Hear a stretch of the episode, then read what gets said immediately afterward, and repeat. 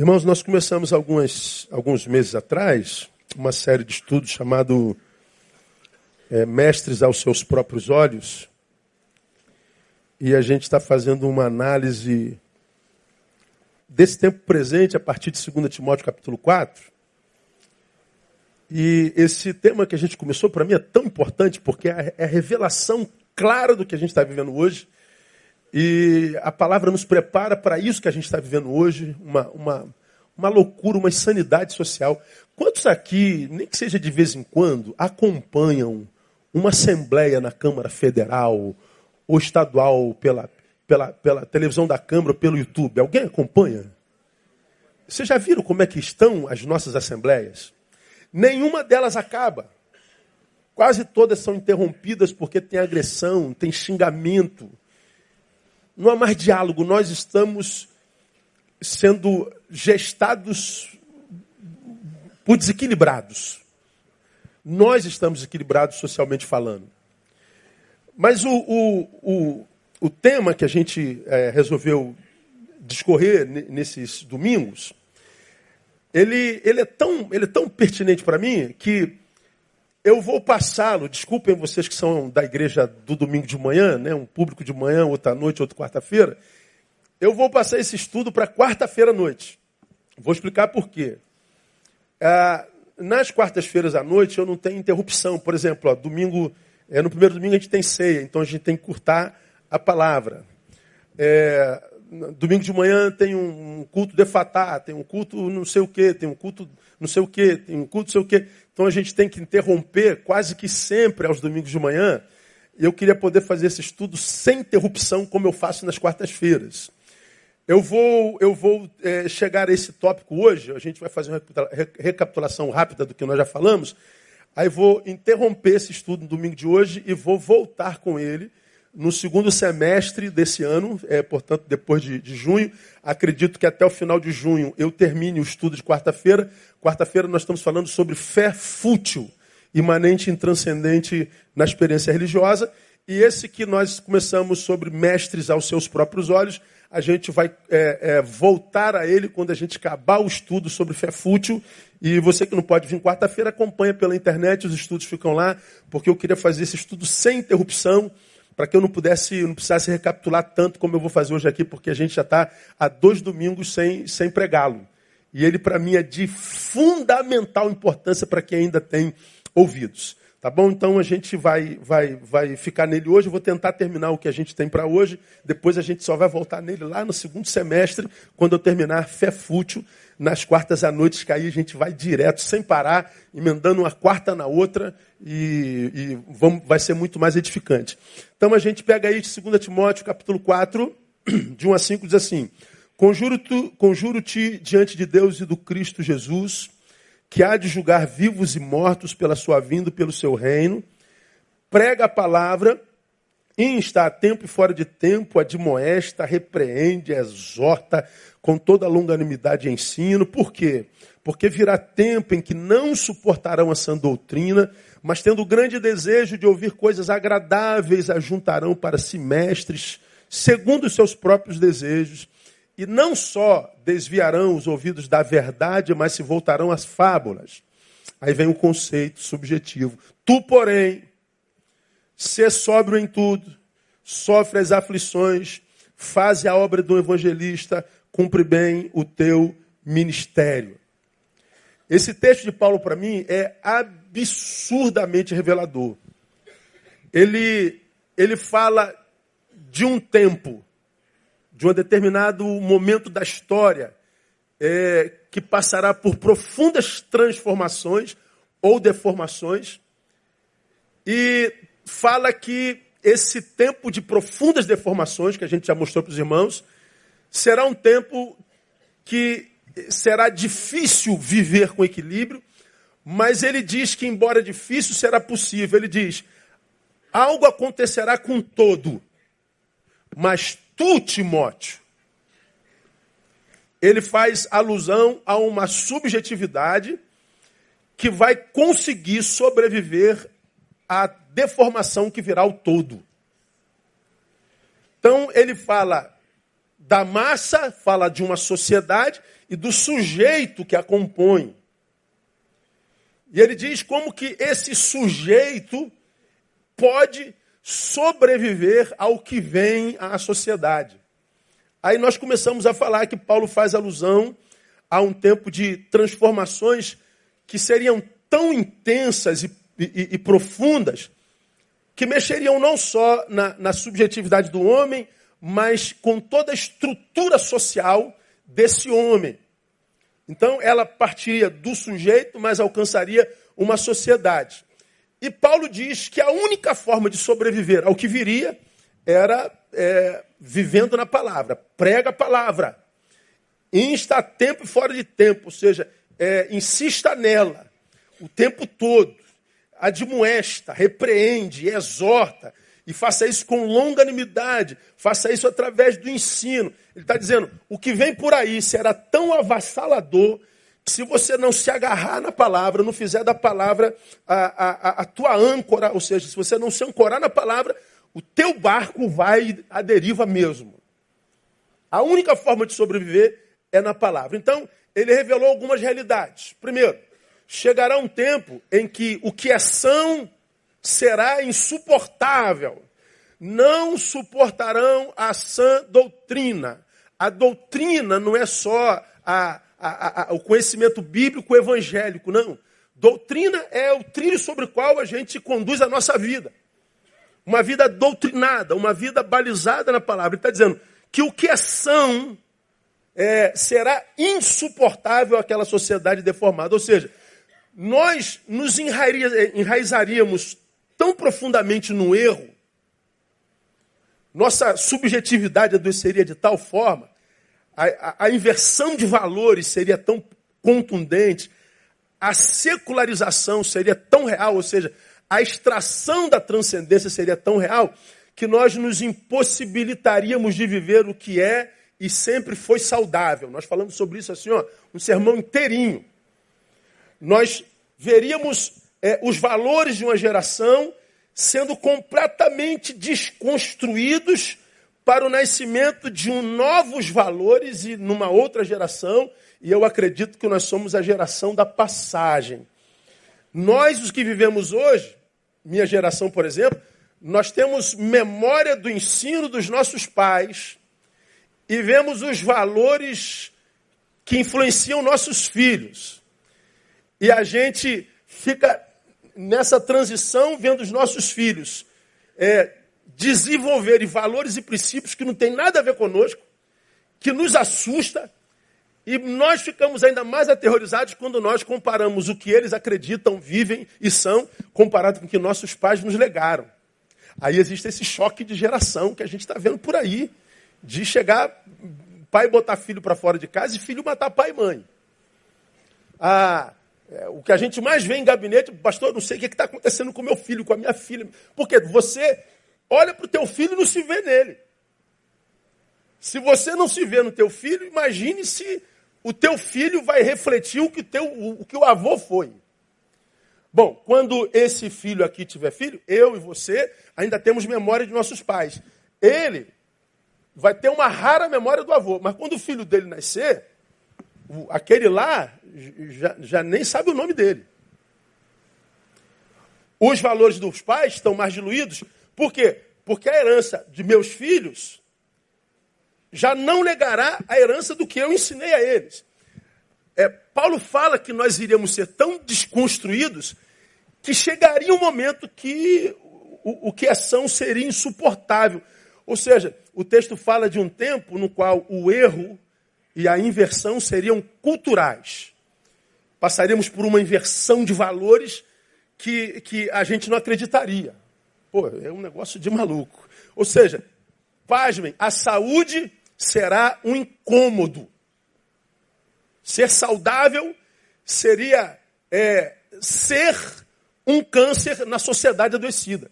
Se a sociedade adoeceu nos seus valores e princípios, se você quiser manter-se no princípio da palavra, nos seus valores, o câncer é você. E câncer no corpo, o que, que a gente quer fazer com ele? Extirpá-lo. O texto, portanto, fala de um tempo produto de uma mudança de mente, de mentalidade, fala da deformação da consciência. Não é só comportamento, é, é, uma, é, uma, é uma deformação da consciência. Agora, o que é curioso para mim? O curioso é que essa deformação da consciência, definida pela palavra, é aos olhos dos deformados uma evolução. Ou seja, os princípios da palavra, ou seja, a verdade eterna e absoluta, ela vai sendo desconstruída, a geração vai sendo deformada. À luz da palavra, o que a gente tiver é deformação, mas para a geração deformada, aquilo pelo que ela passa é uma evolução. É pós-modernidade, é transmodernidade. O que é a palavra e o valor dos nossos pais, obsoletos, já não prestam para mais nada. O que a antiga geração, a geração da palavra, e o que a palavra chama de deformação, a geração deformada chama de evolução. Olha o que, que a gente está vivendo. Aí eu dei alguns exemplos disso no campo familiar. Falei que no campo familiar, na palavra até então, a família era homem e mulher. Hoje não mais, já, já, já, já evoluímos disso. Não é? é falamos um pouco sobre Simone de Beauvoir, que, que, que, que falou sobre é, o feminismo, ninguém nasce mulher, torna-se mulher, ou seja, até bem pouco tempo atrás, quem é, nascia com pênis era homem, quem nascia com vagina era mulher. Agora não, agora a biologia não conta para mais nada. Eu nasci com vagina, mas nasci no corpo errado, eu sou mulher. Sou... Eu nasci com vagina, mas nasci com sou, sou homem. Ou seja, a gente quer mudar o corpo. A gente não acredita que o que pode estar errado é o que a gente sente. Então, se há uma desconexão entre o que eu sinto e o que eu sou biologicamente, sempre o que eu sou biologicamente é o errado. Então, nós até então não havia isso, mas aí foi nascendo a, a, alguns outros tipos de, de, de sexualidade, por exemplo, no campo sexual, éramos homem e mulher, hoje nós mostramos alguns irmãos. Nós somos hétero, homo, bi, assexual, adfecto sexual, neurosexual, androsexual, maxsexual, assexual estrito, assexual fluide, caligosexual, cetorosexual, demissexual, freissexual, ginexosexual, fensexual, greissexual, litossexual, mirsexual, pansexual.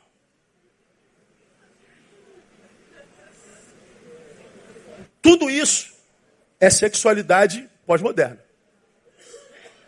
Falei de cada uma delas e o que, que é cada uma delas. Está lá no sermão. Não estou imprimindo valor. Mas hoje um tempo em que a biologia definia macho e fêmea. Hoje, por alguma razão, a biologia já não serve para mais nada. Então você viu no Canadá um camarada que entrou na justiça querendo casar com uma árvore. Ué, mas eu quero casar com árvore, qual é o problema? Você é arvorefóbico?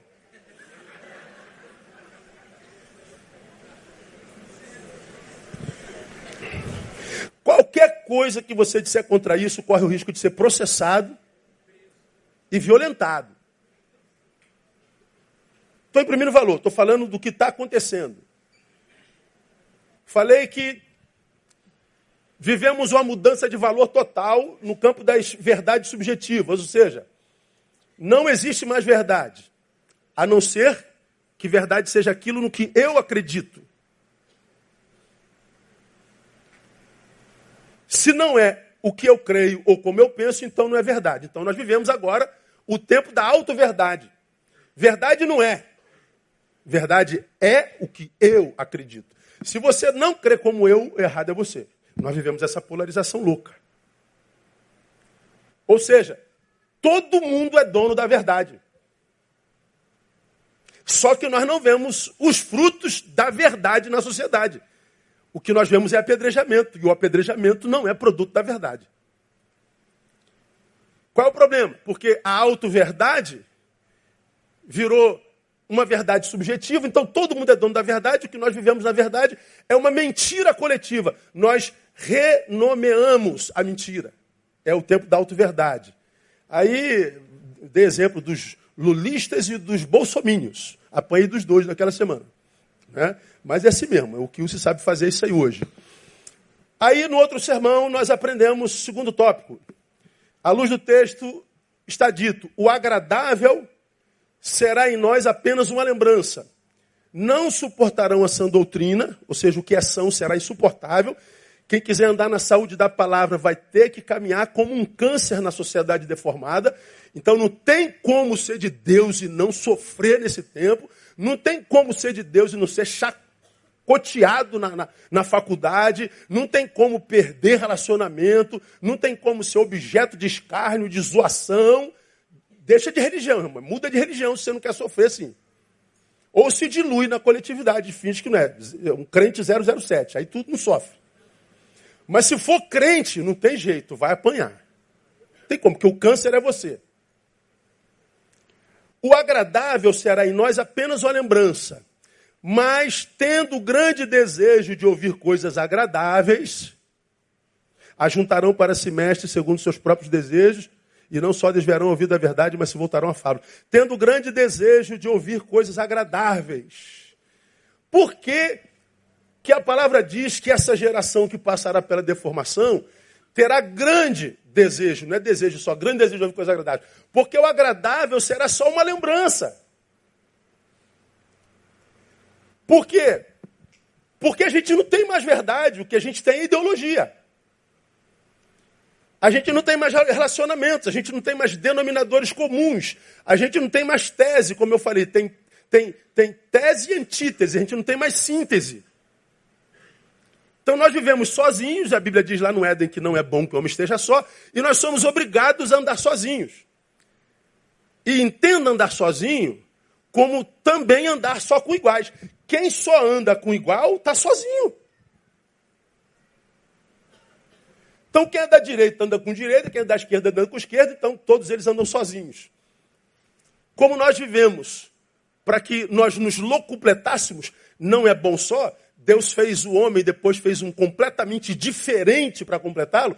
Como nós andamos com igual, eu estou sozinho quando estou comigo mesmo e eu estou sozinho, cercado de gente. Porque a gente só anda com igual. E por que, que só anda com igual? Porque a gente não aguenta antagonismos. Olha o que, que a palavra está dizendo aí.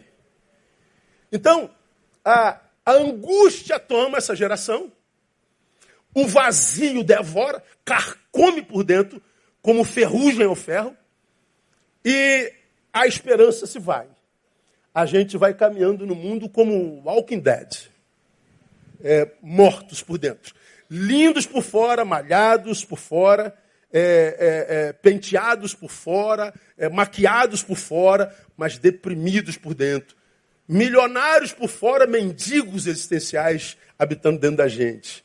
Ninguém acredita que nós estamos tão maus porque nós nunca fomos tão bonitos.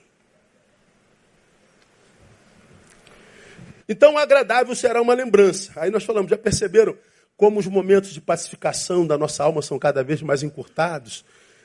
Aqueles momentos em que você diz assim, ó, poxa, eu tô, hoje eu estou bem para caramba, graças a Deus. Ó, esses tempos são cada vez mais encurtados. E quando você passa por um tempo legal, assim, ó, de paz, de gozo, a tua cabeça já começa a trabalhar. E está muito bom para ser verdade. Já viu uma desgraça aí na frente, irmão? Não é possível. Por que, que eu estou feliz assim hoje? Por que, que eu estou bem já tem mais de, de, de, de, duas horas? Já era para eu estar angustiado de novo. Já era para eu estar deprimido, já era para eu estar querendo morrer. Mas não, você está em paz, aí você já começa, meu Deus, está tá tudo dando certo, Jesus. Meu Deus, ah não, não vou nem, vou nem fazer festa, porque lá deve, deve uma desgraça lá na frente. Quando chega de graça, você fala, ah, sabia, eu sabia. Os momentos de pacificação da alma são cada vez mais curtos. Já não conseguimos viver momentos longos de pacificação, porque a nossa alma logo se agita. E no momento que você tem um pouquinho de paz, você não consegue ficar em paz, na paz. Você não consegue ficar sem fazer alguma coisa. Você foge para o celular, você foge para o iPad, você foge para a Netflix. Ah, tenta, na geração deformada, ficar sem fazer nada, só refletir, curtindo a própria presença e os conteúdos do teu ser, não consegue. Alguns não conseguem jamais. A gente precisa do movimento. Por quê? Porque nós perdemos a capacidade de estar. Viciamos em fazer. Por que viciamos em fazer? Porque quem para pensa, quem pensa sofre. Então a gente tem que fazer alguma coisa. Parou, tem um tempinho. Qual é a boa de hoje? Qual é a boa de hoje? Vamos, vamos para onde hoje? Vamos fazer o que hoje? Não, hoje a gente vai ficar em casa comendo pipoca, olhando para a cara do outro, beijando a boca, conversando sobre a vida, agradecendo a Deus. Não, tem que fazer alguma coisa.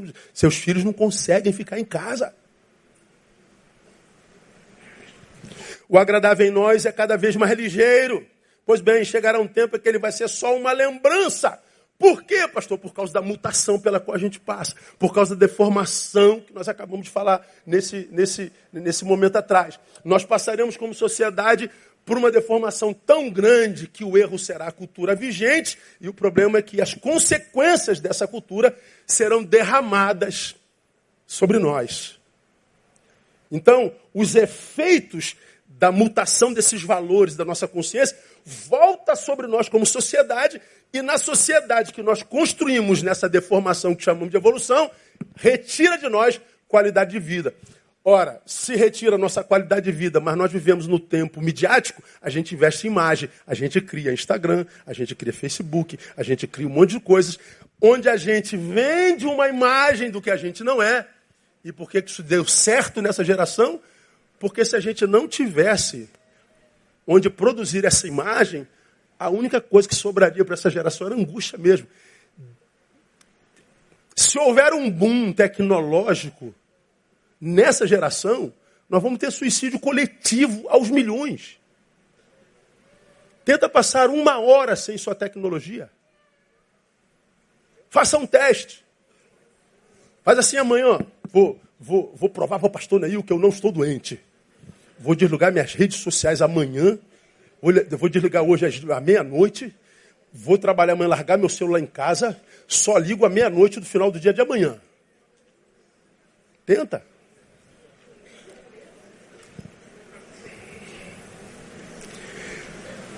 A questão do texto não é que coisas agradáveis inexistirão. É que tudo que é agradável, correto, nos reprovarão. Porque grande parte do prazer da geração deformada tem a ver com o litigioso, tem a ver com o oculto, com o secreto, com o proibido, com o antiético, com o imoral, com a perversão. São, são alegrias que filhos não podem compartilhar com pai e mãe. São prazeres e alegrias que marido não pode compartilhar com mulher e vice-versa. São prazeres e alegrias que ah, pais não podem compartilhar com filho. São prazeres e alegrias que se tem que desenvolver no oculto. Não podem ser publicadas. Porque não passam pelo crivo da palavra e dos valores das, das antigas gerações. Então nós estamos construindo uma, uma geração é, do. Então, a, por isso, o que é agradável existirá em nós como? Como desejo latente e insaciável. Ou seja, é, se eu paro de fazer alguma coisa que dê prazer por esse biológico, que é o mesmo biológico que eu digo que não define o que eu sou, mas é nele que eu encontro prazer, se eu é, é só tenho prazer nisso aqui, aquilo que eu sou lá dentro tem carências homéricas e gigantescas desejos latentes, desejos insaciáveis. Então a gente vai sair atrás de alguma coisa que traga locupressão, que traga preenchimento ao buraco que eu carrego dentro de mim, porque a, a, a única parte de mim que conhece prazer é do corpo. Como o corpo é insaciável, o que eu vivo é desejo latente, patente e insaciável. A questão é, né, irmão, do que o homem movido por seus desejos é capaz, não é? Imagina uma sociedade movida não pela razão, mas pelo desejo, não pela razão, mas pelo tesão. Uma, uma, uma sociedade movida pelo passional. Bom, aí nós mostramos para vocês alguns exemplos dessa sociedade. Mulher sequestrada na porta de casa em Cabo Frio foi estuprada por quatro homens durante 15 horas. Aí, como é que quatro homens podem estuprar uma mulher por 15 horas? É desejo. Eu senti desejo por ela, não suportei não dar vazão ao meu desejo, e nós estupramos essa mulher mesmo, pastor, por 15 horas. Cara, mas como é que você pode fazer isso? Eu não sei, eu fiz. É porque o desejo fala mais alto que a razão. O desejo arranca do outro o seu valor intrínseco. Então a gente estupra mesmo. Mas ela é mãe, ela é filha, é um ser humano. É uma irmã de raça sua, não me interessa. O meu desejo é que conta. Mulher mata namorado com um tiro.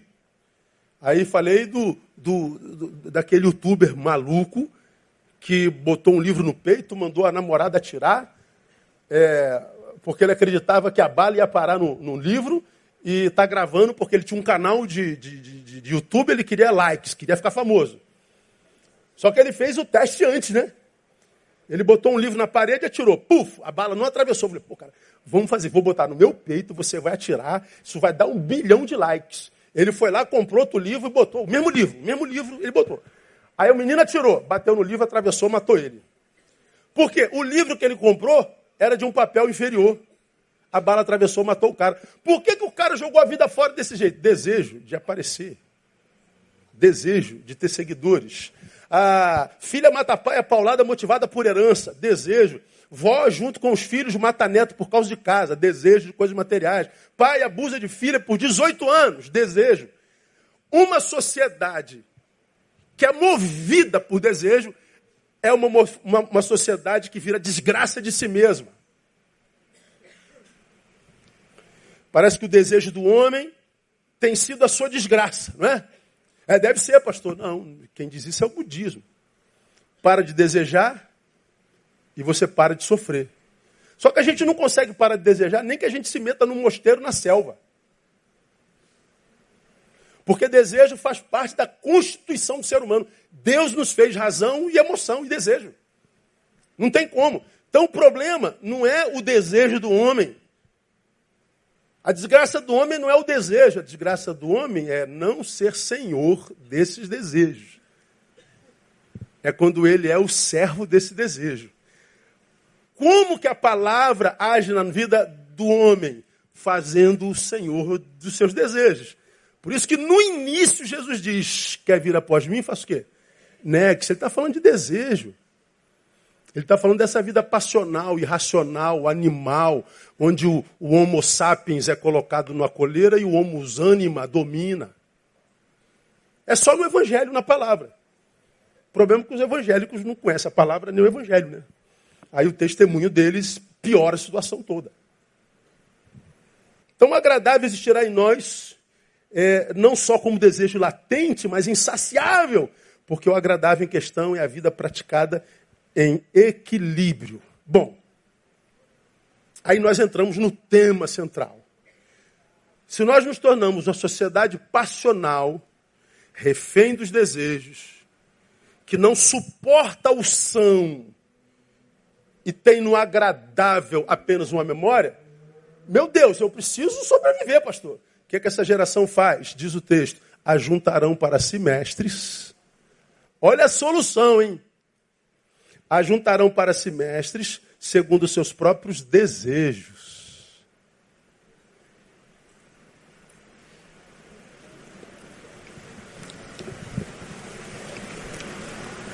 Cara, isso é lindo demais. Teoricamente, o mestre faz o quê? Diga vocês. Ensina. Veja, eu me torno parte de uma sociedade doente, onde o saudável é insuportável, onde o agradável é uma memória.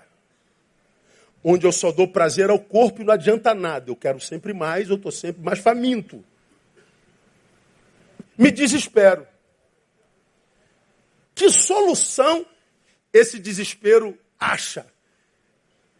Mestres a verdadeira fome será do quê? De ensino. De conhecimento. Conhecimento como informação? Não. Conhecimento para autogestão. Por isso que Paulo está dizendo: prega a palavra, a tempo, fora de tempo, admoesta, repreende, exorta, prega, prega, prega, prega, prega, ensina, ensina, ensina.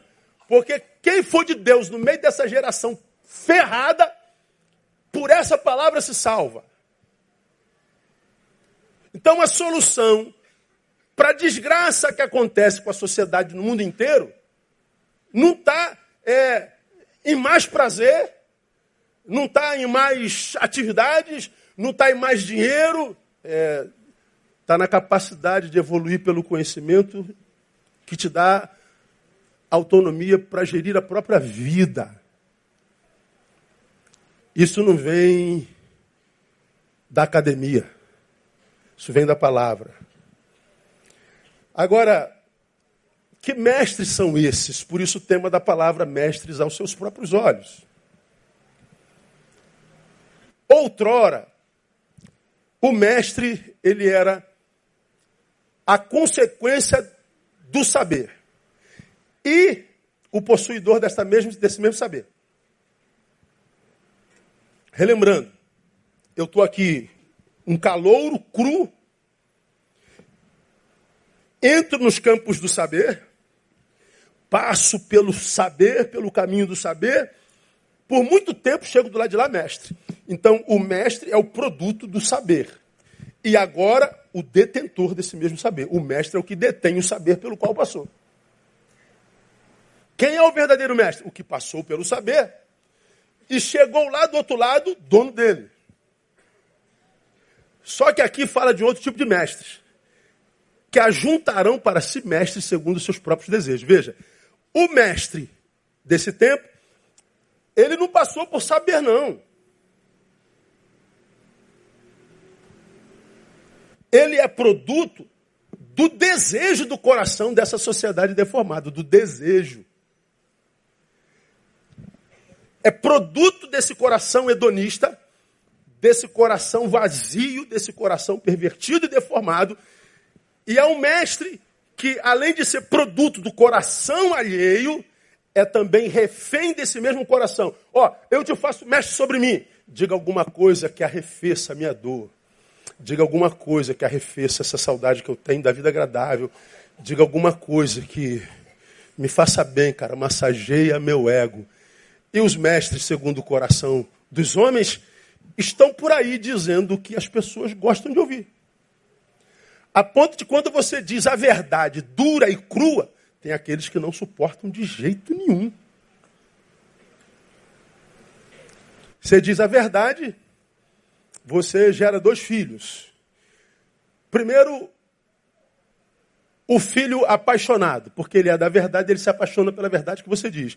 Mas também você gera o filho inimigo, porque ele não suporta a verdade, ele odeia você que a diz. Então a ira e o amor são filhos da verdade. Depende de quem é o sujeito. Dei, por exemplo, essa divergência de visão a respeito do mesmo tema. Peguei aquele tema de Paulo falando sobre a cruz, porque a palavra da cruz é de vera loucura, de vera loucura para os que perecem. Aí fui lá para o outro lado. Mas para nós que somos salvos, é o poder de Deus. Espera aí. Tu está olhando para o mesmo lugar que eu, cara? Estou para a cruz. O que, que é a cruz para você?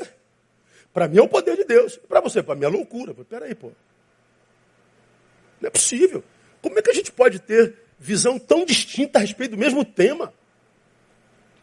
É por causa da nossa geografia existencial. É por causa da geografia espiritual da qual a gente analisa. Para é, os que são salvos, minha geografia, a geografia da salvação, poder de Deus. Mas para os perdidos, loucura, a geografia da perdição. As coisas são a partir da geografia do analista. Então, quando o assunto é o sagrado, nós nunca teremos hegemonia, jamais. Por isso não se discute religião. Eu não creio. Amém, o problema é seu. Eu creio, o problema é meu. Não se discute. Porque a gente vê a mesma coisa de geografia completamente diferente. Paulo está dizendo que os mestres que massageiam nossos egos são produtos dos corações egóicos necessitados de ouvirem coisas agradáveis, tendo comichão no ouvido. Por quê? Porque está longe da possibilidade da saúde e o agradável é uma memória. Ou seja, ele está cansado de ser o que a sua imagem projeta. Ou seja, de ser um, um holograma. Porque quando ele desliga a máquina e volta para o seu travesseiro, o cara da mídia não tem nada a ver com o cara da cama. É insuportável, irmão. Tudo na Bíblia. Tudo na Bíblia. E para a gente terminar, depois a gente volta lá no segundo semestre, o mesmo texto está dizendo que a verdade se tornará, portanto, a nossa inimiga. Veja lá. Não só é, porque virá tempo, é o 3, em que não suportarão a sua doutrina, mas tendo grande desejo de ouvir coisas agradáveis, ajuntarão para si mesmo segundo os seus próprios desejos, e não só desviarão os ouvidos do quê? Da verdade, mas se voltarão a fábulas.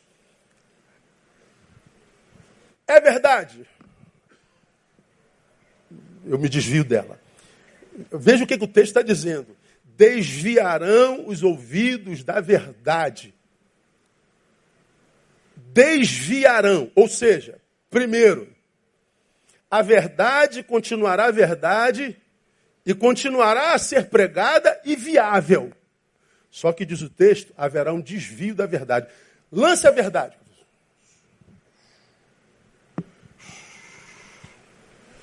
É como se a verdade tivesse aí, ó, para quem quisesse. Mas nós seríamos quase o. Como é o nome daquele filme, cara? Do, do Nil. Se desviando da verdade, porque a verdade reprovará o nosso modus vivendi. A verdade será nossa inimiga. O que haverá é um desvio dela. Lembrando que quem se desviou chama tal desvio de evolução. Manter-se na verdade é manter-se numa cultura retrógrada, quase sempre construída pelos valores judaicos cristãos. Essa gente retrógrada, ultrapassada, retardada, que é contra tudo e todos. Não somos contra tudo e todos. Nós somos a favor do que diz a palavra de um evangelho que estão tentando desmontar há dois mil anos e não conseguem de jeito nenhum. De um evangelho que estão tentando tirar do coração dos homens há dois mil anos e só conseguem fracassar. Do evangelho que tem regido e transformado a vida de milhares de milhões de pessoas ao longo dos séculos e que ninguém pode contestar só por causa do mau testemunho daqueles que dizem ter Jesus e nem sabem o que, que ele é. Então, o desvio é uma opção, ou seja, e é chamada de evolução. E mais, entre entre, entre a verdade da palavra e o que pensamos dela, a geração deformada, evoluída, fica com o que ele pensa dela. O que, que a palavra diz? Isso. O que, que eu penso dela? Isso. Você fica com o que a palavra diz ou com o que você pensa dela? Eu fico com o que eu penso dela. Ou seja, você acredita mais no seu diagnóstico sobre a palavra de Deus do que no, no diagnóstico do Deus da palavra. É um, é um antagonismo existencial. Aí, meu irmão, desculpa, e eu respeito você, hein? Entre o que a palavra diz o que você pensa dela, você fica com o que você pensa, cara, isso é loucura. Porque o que a gente pensa sobre tudo muda o tempo inteiro. O que a gente pensa sobre uma pessoa, o que a pessoa pensa sobre mim. Pô, ah, o que a gente pensa sobre moda. Pô, tu, tu, tu, pega. A gente usa uma calça apertada dessa aqui hoje, que essa nem tá tanto, né? Houve um tempo que a calça era aquele balão assim, ó. Boca. Tinha um metro de boca, irmão. Quanto mais larga a boca. As irmãs usavam um, um terno com ombreira. Parecia o Batman, mano. Aquela, aquela ombreira. Quem é desse tempo? Diga glória a Deus, pastor. Então, vê a foto hoje. Vê a foto. Vê a foto da tua identidade para tu ver uma coisa, o que, que você era, irmão. E tu achava aquilo lindo. Calça bag, aquela calça desse tamanhão. Poxa, era morda, tal. Hoje a gente olha para aquilo, Jesus amado. É, mas é a mesma roupa. É você que mudou. É o seu olhar que mudou. É sua visão sobre aquilo que mudou. A gente muda o tempo inteiro. Mas o sujeito prefere ficar com o que ele pensa do que com a palavra. Olha, olha a loucura, irmão.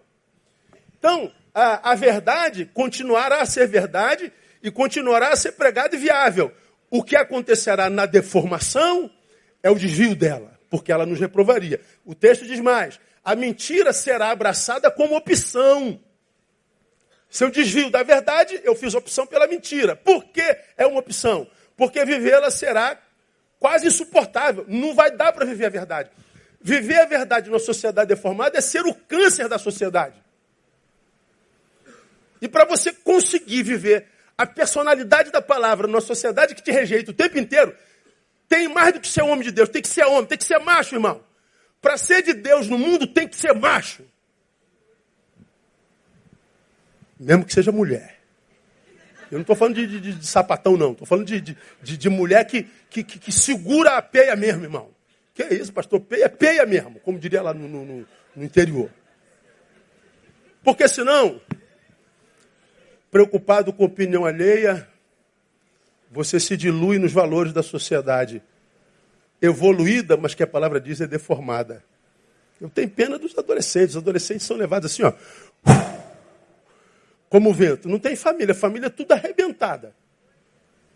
Na adolescência, o menino está se auto-identificando, se socializando. Não tem estrutura existencial nenhuma. Acha que está pronto. Joga ele aí, pronto, leva tudo. Para tu salvar um adolescente hoje é quase impossível, cara. Passa 1.500 adolescentes na igreja, fica 15.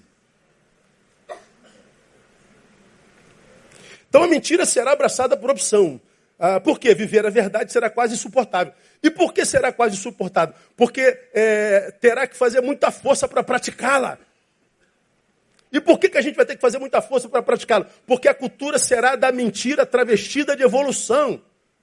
A verdade será contracultural. Então vai ser complicado. Como a gente não tem estrutura para viver contra a cultura, a gente não quer fazer força, a gente se deixa levar, deixa a vida me levar. Vida leva, afinal de contas é evolução. Isso é assim mesmo. É assim mesmo. E mais, porque a mentira será abraçada por opção, tem uma realidade cruel. Ninguém consegue conscientemente viver na mentira. Não consegue. Conscientemente? Não. O que, que acontece então? Nasce a auto-verdade ou a verdade relativa. Aonde nasce o relativismo? Onde nasce a auto-verdade? É, no meio da sociedade que se desvia da verdade, que fez opção inconsciente pela mentira, mas ninguém vive conscientemente lá, não dá para viver em consciência a vida inteira. Quando a gente cai em si, a gente diz assim, pô, cara, o que eu estou fazendo não está certo, irmão, não é por aqui, cara. Não foi o que me ensinaram, não foi o que tem dentro de mim, mas, cara, eu já estou aqui agora, o que, que eu faço? Meu? Aí você quer voltar, não tem força, porque teve lucro aqui, teve algum, sei lá, construiu alguma coisa aqui, mas lá dentro de você tem alguma coisa te sinalizando. Tem alguma coisa te apontando que isso é uma mentira, que isso é uma farsa. Você quer sair disso, mas tua amizade toda está ali. O que, que, vão dizer de você? O que, que vão pensar de você? Que tu emburreceu, que te fizeram lavagem cerebral, você é um retrógrado. Aí você, para preservar a imagem, se dilui no todo. Olha o que, que acontece, irmão. Ah, aparece a auto-verdade. Ah, por isso, o desvio da verdade sempre vem seguido de uma nova verdade. Não só desviarão os ouvidos da verdade, mas se voltarão à fábula. Tira a verdade do lugar, alguma coisa tem que entrar no lugar. Aí ele se volta ao quê? A fábula. A palavra voltarão aqui é a palavra ektrepo, no grego. Ektrepo é vaguear por fábulas e mitos. Eu abandono a verdade, não dá mais para me ver isso, porque eu vou ter muito prejuízo na minha imagem, vou ter muito prejuízo nas minhas relações, eu vou ser muito zoado, então eu prefiro me diluir nisso aí. Eu passo como quem está evoluindo, mas lá no fundo você sabe que não está. Então tem que me voltar para outra verdade. Ele diz: a gente se volta a fábulas. Vocês já repararam, irmão? Como nunca antes na história desse país, diria alguém, está cada vez mais difícil o homem crer nas coisas de Deus. As coisas de Deus não param mais na gente, como diria Zygmunt Bauman. É uma geração líquida, como a palavra de Deus e o que de Deus é tem peso existencial. Nós somos uma geração líquida, quando joga o peso em nós, vai lá para o fundo. A gente não consegue é, viver valores não mensuráveis. A gente não está perdendo transcendência. As coisas de Deus tá cada vez mais difícil de, estão cada vez mais difíceis de, de, de parar em nós. Essa geração prefere gnomo. A gente prefere extraterrestre. Extraterrestre, então, irmão, faz um sucesso doido. Pedras energizadas, a gente prefere plantas alucinógenas. Ah, tem gente que prefere Henrique Cristo. Painel, procura aí. É... Cristo é uma mulher. Essa é a nova, irmão. Cristo é uma mulher. Agora, é Cristo é uma mulher. Então, tem gente que está seguindo o Cristo feminino. Há, há, há cinco anos atrás, tinha lá o, o ministério crescendo em graça é que o cara era Jesus Cristo encarnado, Jesus Cristo homem. E arrebanhou milhões de pessoas no mundo inteiro. Ele morreu doente, tiveram que esconder a, a, a, a parada dele. A religião acabou, porque o Cristo morreu, não, não pôde se curar. Agora tem o Cristo é uma mulher. A gente prefere crer em gnomo, saci pererê, estrelas. A gente prefere crer em, em extraterrestre. Fala de Jesus da briga. Você pode falar do que você quiser, por exemplo, na academia, na, na universidade. Tu crê em quê? Eu creio em carvão. Carvão é o meu Deus. Pronto, tá, tá, tudo certo. Tu crê em quê? Eu creio em bola de gude, irmão. Bola de gude é o meu Deus. Agora fala de Jesus, irmão. Aí, ó. Cristo é uma mulher. É o a, a, a luz do mundo. Depois você pesquisa lá. E se você crê, segue ela lá. Né? Ah, Vai ser um negócio doido. Agora, as coisas do reino já eram, irmão. As coisas de Jesus. A Bíblia diz que nós seremos odiados por quê, irmão? Não vi. Por toda a terra. Seremos o câncer do mundo. Porque seguimos a Jesus de Nazaré. E por que essa dificuldade de crer em Deus? Por que, pastor, a dificuldade de crer em Deus? Por uma simples razão. Hebreus 13, 8 diz assim: Jesus Cristo é o mesmo ontem e hoje e eternamente. Por que, que é difícil crer em Deus? Porque em tempo de mutação, de deformação constante, nós pregamos a um Jesus que não muda. Ele é o mesmo ontem, hoje, eternamente. Não mudar é ser ultrapassado. Então, os, o, a, a verdade do Cristo e do reino desse Cristo são absolutas.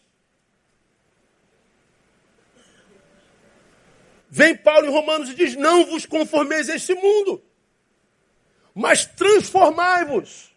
Veja, você não pode mudar o mundo, mas mudar assim você pode. Como é que você faz? Pela renovação da vossa mente. Renovar a mente é renovar a mente com relação aos valores do mundo, que muta o tempo todo. A tua renovação, ou seja, o novo para um tempo onde tudo muda o tempo todo, é não mudar. Deu para entender, não? É manter-se no lugar dos princípios do reino. É Bíblia. Tá aí, ó. O Deus que não muda, cuja palavra não passa, não autentica essa deformação pela qual passa a geração, ainda que essa geração chame isso de evolução. Então, entre reconhecer o meu erro e eliminar Deus e a sua palavra da minha vida, eu elimino Deus e a sua palavra. Porque eu faço isso e pela geração eu sou aplaudido. Tem que respeitar o diabo, irmão, fala a verdade. O cara não presta não, mas o cara é fera, ele é. Quem adora o diabo tem razão, irmão. Vai para o inferno, mas tem razão. Se for só para esse mundo aqui, é muita, muita estratégia. Por isso que Paulo chama a sua ação das astutas ciladas. Cilada já é cilada, que você sabe o que é cilada. Você que é da minha época é do tempo do visgo. Lembra do visgo? Demônio. Prendeu o passarinho. Arapuca, demônio, tu era demônio. O passarinho vinha lá, no, vendo o pistezinho lá na chãozinho, oh, manjar dos céus. Hoje Deus caprichou, porque é só um piste aqui, outro ali. Hoje, então, olha, Deus, obrigado, pai. Ele vai lá para coisa. O demônio está aqui, ó, com a linhazinha. Aí o bichinho mergulha no alpiste, punta na arapuca. Isso é cilada. Você imagina o que é? Astuta cilada, irmão? Astuta cilada, cara, ele te dá assim, ó, prontinho, a coisa mais linda do mundo. Não tem como ser, não ser de Deus isso. A Bíblia diz que ele se transforma em anjo, cara. Agora, aquilo que você está recebendo só dá prazer à carne? Aquilo que te dá prazer à palavra reprova? Reprova, pastor, mas isso aqui não pode ser do diabo, pastor. Isso aqui é bom demais, pastor. O que eu estou sentindo aqui é maravilhoso. Isso aqui é do céu. E a palavra diz o quê? Reprova. É... Acha que o diabo ia aparecer para você com, com tridente chifrudo, com, com, com a imagem de. Não, ele vai aparecer com uma loura, irmão. Assim, aquela loura fitness. Vai aparecer aquele moreno de olhos verdes, com um camaro amarelo na porta, te dizendo a paz do Senhor, irmã. A paz do Senhor, irmã. É, tá pensando o quê? Pastor, Deus mandou o Gabriel. É o Gabriel do. do. do. do é, como é o nome Do Constantine. Gabriel do Constantine. Que se rebelou contra Deus. Então, a, a, o Deus que não muda, cuja palavra não passa, não autentica essa deformação. Então, entre a palavra e a deformação, e, e, o que eu acho, eu fico com ele lá. Aí vem a pergunta, irmão, para a gente ir terminando para o final. Vou chegar para o final. Se eu fui deformado, a saúde é uma impossibilidade, o agradável é uma memória. Meu mestre é um mestre analgésico. Ele é uma projeção da minha doença. Eu continuo insatisfeito, porque eu perdi a transcendência. O que, que eu faço com essa transcendência que nos é inerente? Nós somos criados à imagem de Deus. Não tem como você perder a tua transcendência, está aí. Transcendência é tudo que transcende a carne, irmão. Essa capacidade que Deus nos dá de fechar os olhos aqui e irmos lá na estátua da liberdade em Manhattan. E você pensa nela, você está lá. O animal não faz isso. Só ser humano faz isso. Transcendência é você chegar na frente desse espelho aqui, ó. Também é. E saber o que, que você está vendo e definir isso aqui, ó. Bota o animal aqui, ele não sabe fazer isso. Isso é a imagem de Deus em nós. Essa capacidade de mastigar com os dentes do cérebro, de discernir. E por que a gente é capaz disso? A gente pode navegar com as asas do Espírito. Podemos chegar a uma dimensão que nós não chegaríamos sem que o Deus daquela dimensão nos levasse até lá pelo caminho que ele inaugurou, que é Jesus Cristo. Que estão querendo dizer para a gente que não é de Deus já há dois mil anos. O que, que a gente faz com a nossa transcendência? Eu desvio para outras espiritualidades.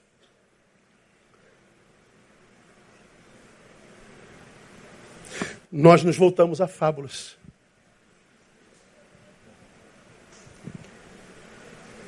Como eu já falei dessa fábula, aqui eu faço uma outra consideração sobre outras espiritualidades, outras espiritualidades. Quando eu me refiro a outras espiritualidades, eu não me refiro apenas às espiritualidades transcendentais. Eu me refiro também à transcendência que a gente adquire, guarda isso. A, a transcendência, a espiritualidade adquirida na diluição das nossas subjetividades em ajuntamentos de inconscientes coletivos. Vou, vou explicar. Eu acho que eu já falei sobre isso aqui. Ó, eu sou o Neil, eu sou uma persona, eu sou uma personalidade, Deus me fez como tal e não há outro igual a mim como você também. Eu sozinho sou uma pessoa. Quando eu me meto aqui ó, no meio da multidão, dependendo dessa multidão, aqui eu sou outra pessoa. Aqui eu estou agredindo o negro, aqui eu estou fumando maconha, aqui eu estou bebendo feito um, um, cachorro, cachorro não bebe, qualquer outra coisa. Aqui, aqui a minha subjetividade é diluída. Já falei sobre isso aqui. E você faz no coletivo que jamais faria sozinho na sua vida. Começa a malhar alguém, você começa a malhar alguém. Se revolta, revolta. Ah, quando você, no meio da multidão, se dilui, você vive espiritualidade. É a razão diluída no inconsciente coletivo. Vou dar um exemplo disso num videozinho. Bota aí, painel.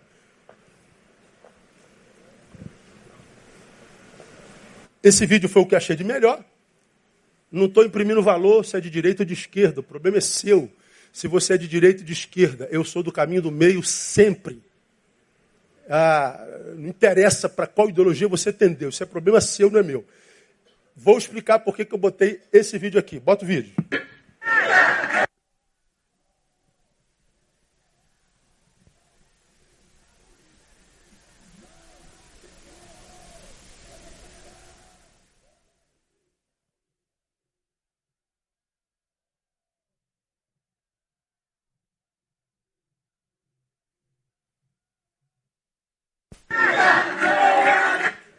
Eu quero o fim da polícia militar. Oh, acabou, tá bom.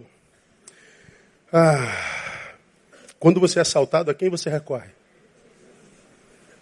Se a sua filha sumir, for para a escola amanhã e não voltar para casa, para quem que você recorre? Oi. Então, ela não foi na polícia? Foi. Muito bem. Se invadirem a tua casa, se você chegar em casa agora, a tua casa estiver toda arrombada e pelada, você vai para onde? Você vai para a polícia. A mulher que está sendo agredida pelo marido quer se defender dele, vai para onde? Para a polícia. Tira a polícia do, da, da rua. Tira a polícia da rua. Você vai ver no que, que vira esse Rio de Janeiro. A última linha divisória entre uma sociedade organizada é a barbárie, é a polícia. Deus me livre tirar a polícia militar da rua.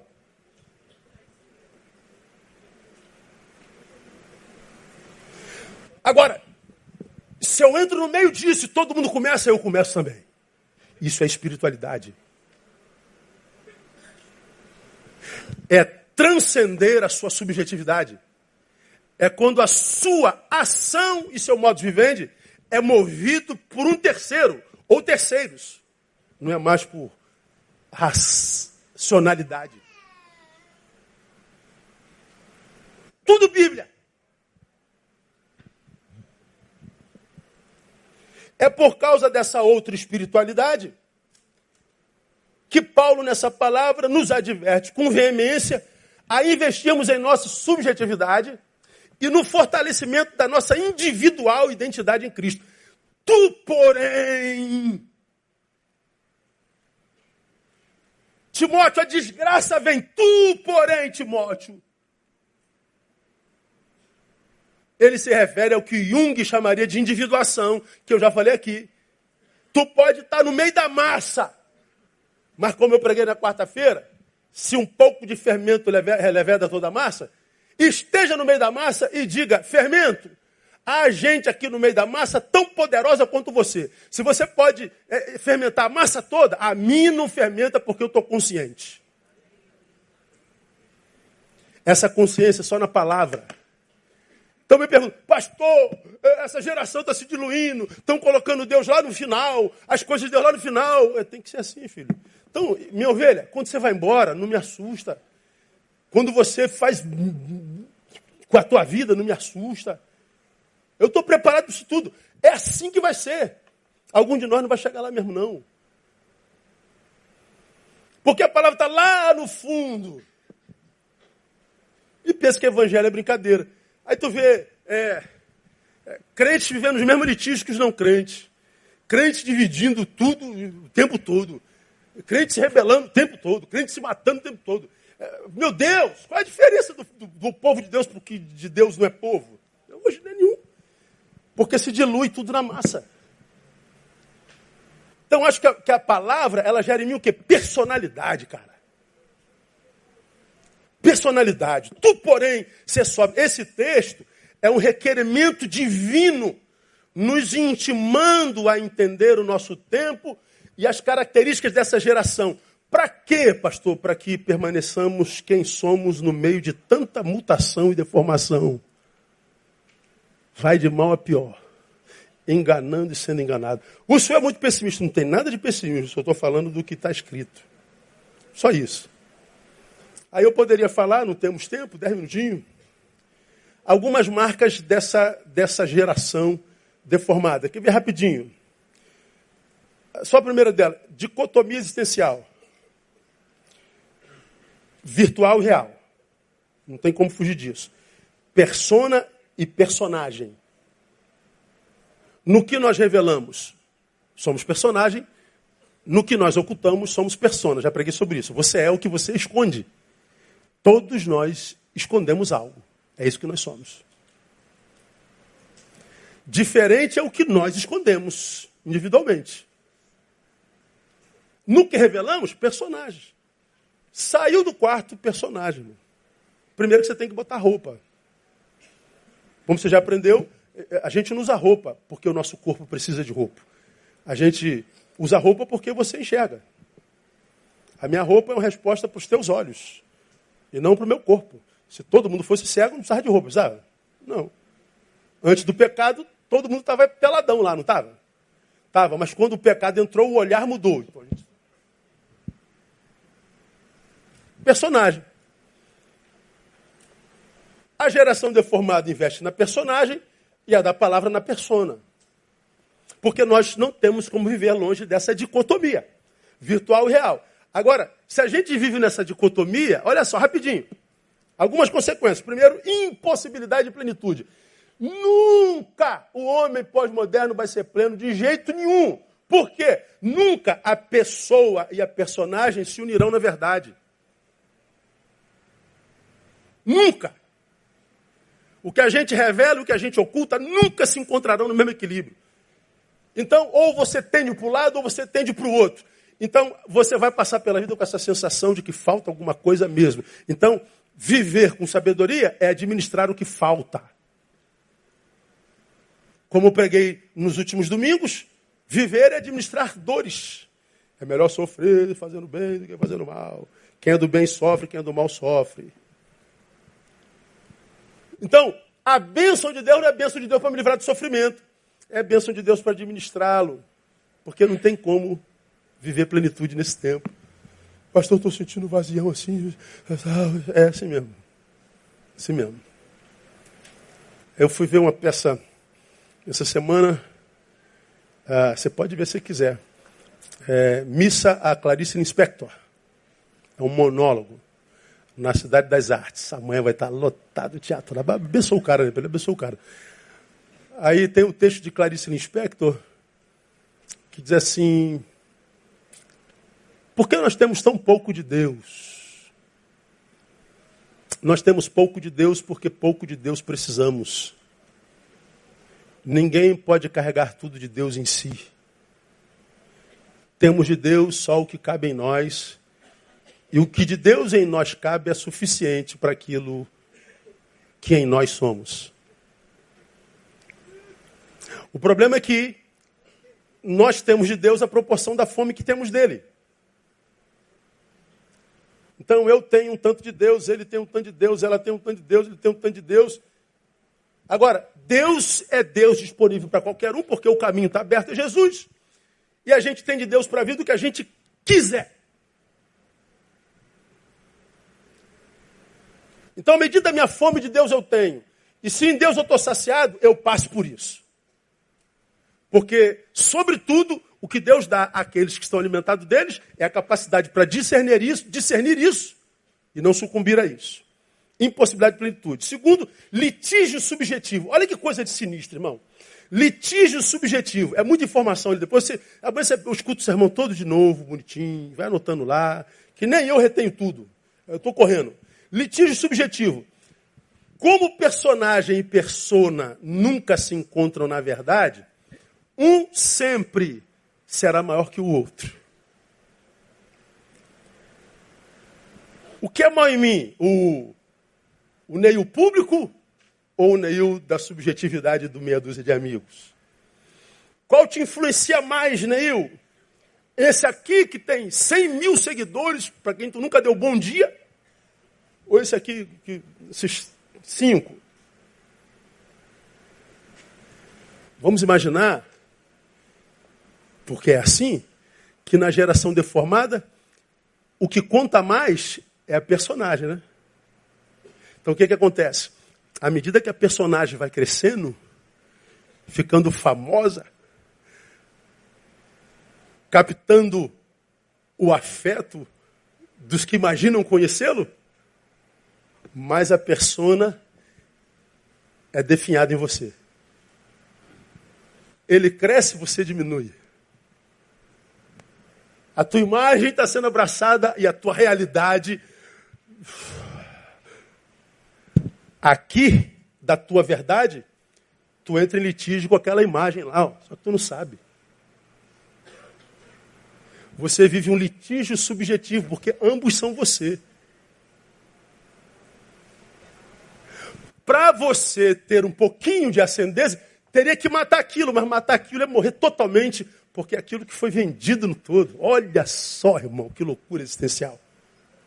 Bíblia. Para terminar, se eu vivo litígio subjetivo, eu vivo solidão coletiva. Por quê? Se a persona não se encontra com a personagem, ainda que ambas existam, estou só. Tem um Neil lá e o Neil cá, e a gente não se encontra nunca. Como é? Como é isso? Por que, que a gente tem tanto problema com a solidão, que às vezes não é nem solidão, é solitude? Porque eu estou aqui, é o Neil real, o Neil virtual. O virtual é muito mais amado, babado, exaltado. Eu aqui estou morrendo de inveja daquele cara lá. Mas eu dependo dele para continuar existindo. Então eu estou na angústia aqui na minha solidão, eu tenho que ir para a rua, eu vou lá no armário, pego a máscara de hoje. Sorrisão e vou para a rua. Aí quando chega em casa, tira a máscara, pendura a máscara, vai para o teu quarto.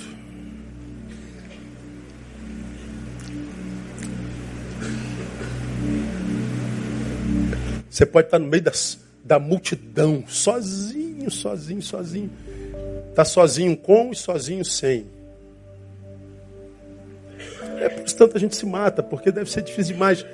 Sustentar uma persona já é difícil, duas então, três, quatro, cinco, é complicado. Então, é, se a persona se torna pública, mesmo que famosa, porque não pode contar com o respaldo da persona que está só, eu sou uma mentira. Ou seja, solidão em qualquer circunstância. É, é disso que Paulo fala nesse textozinho de cinco versículos, assim, ó. Agora, para que, que a gente ministra um negócio desse, irmão?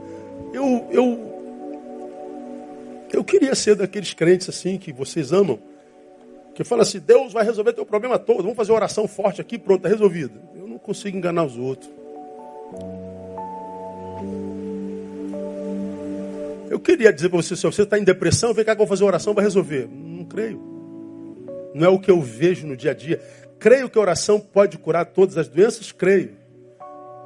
Porque eu vi Paulo fazendo isso, eu vi o lenço de, de Paulo, de Pedro curando, eu vi a sombra de Paulo curando. Mas eu vi Paulo dizendo: a Trófimo deixei doente em Mileto. Ele não curou todo mundo. Eu vi a sombra de Paulo curando, mas ele disse: Timóteo, toma água por causa das tuas constantes enfermidades. Ele não curou todo mundo. Eu já vi Deus curando muita gente de câncer, já vi muita gente morrendo de câncer na presença de Deus. Então eu acho que o Evangelho não é Evangelho só para gerar um milagre em mim, mas para gerar em mim alguém que viva de tal forma que não precise de milagre.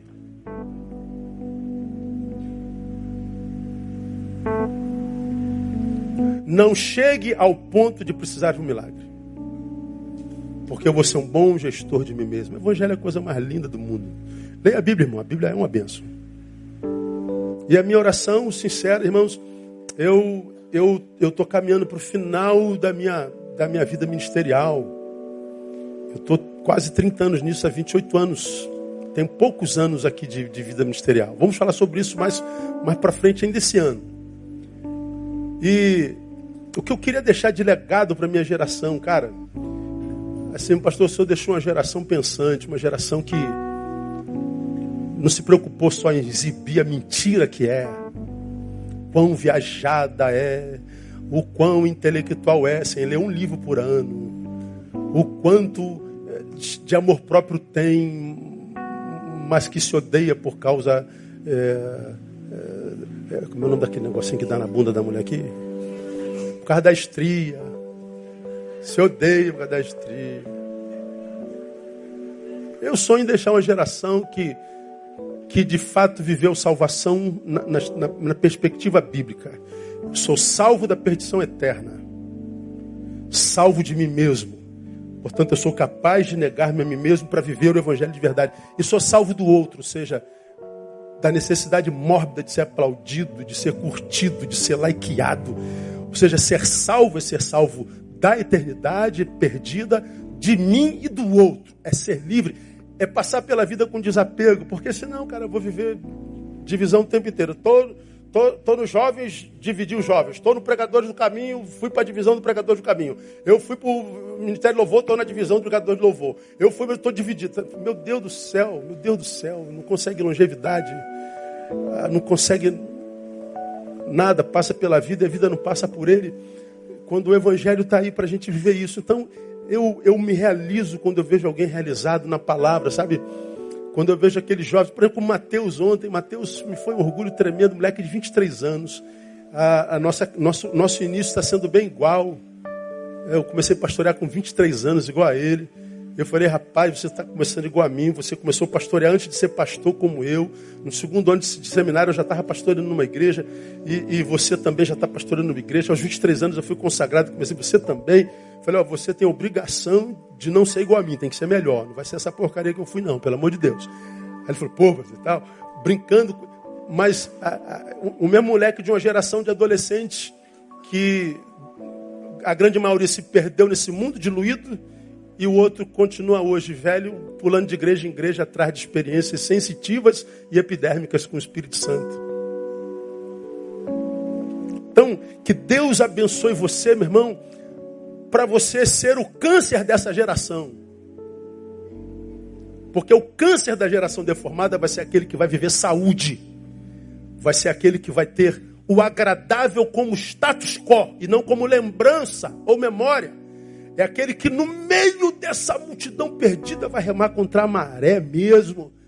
E vai chegar lá, grato, cheio de saúde, no nome de Jesus, trazendo no seu corpo a marca de uma caminhada dura, mas intensa e verdadeira e que glorifica o Pai. Que Deus abençoe você e te dê a graça de viver isso no nome de Jesus. Aleluia. Vamos ficar em pé. Eu termino aqui, é, é, intercepto aqui, volto na segunda semana. Aí juntos, nós vamos ampliar a análise da sociedade.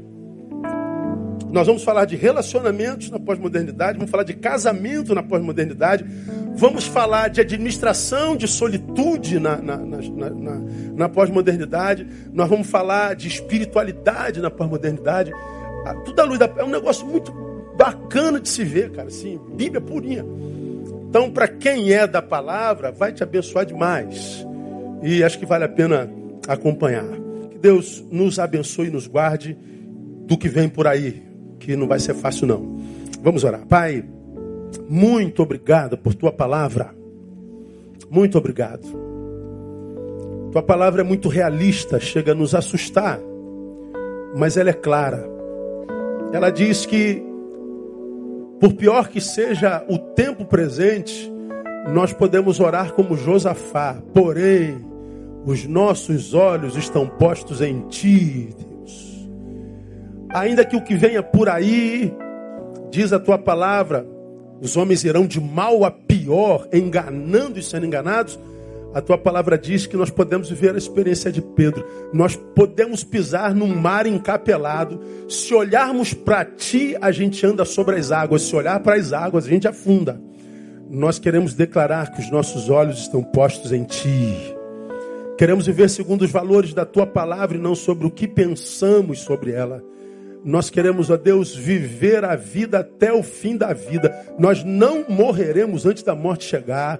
Nós não nos diluiremos nesse inconsciente louco que, que rege a nossa sociedade hoje. Guarda-nos. Nos cubra com as tuas asas, com teu manto santo.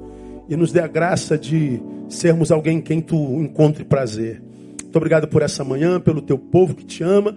Dá-nos um dia abençoado na tua presença e logo mais, Pai, quando estivermos reunidos de novo, esteja entre nós, ministra sobre nós e nos capacita para mais uma semana se de luta, de vitória. Oramos e abençoamos teu povo no nome de Cristo Jesus, o Senhor. Amém e aleluia. Aplauda ele, Deus abençoe. Até logo mais 18 horas. Venha para dar uma, uma, uma força para o house logo mais à noite. Dá um abraço no teu irmão. Bom almoço, bom apetite, bom descanso.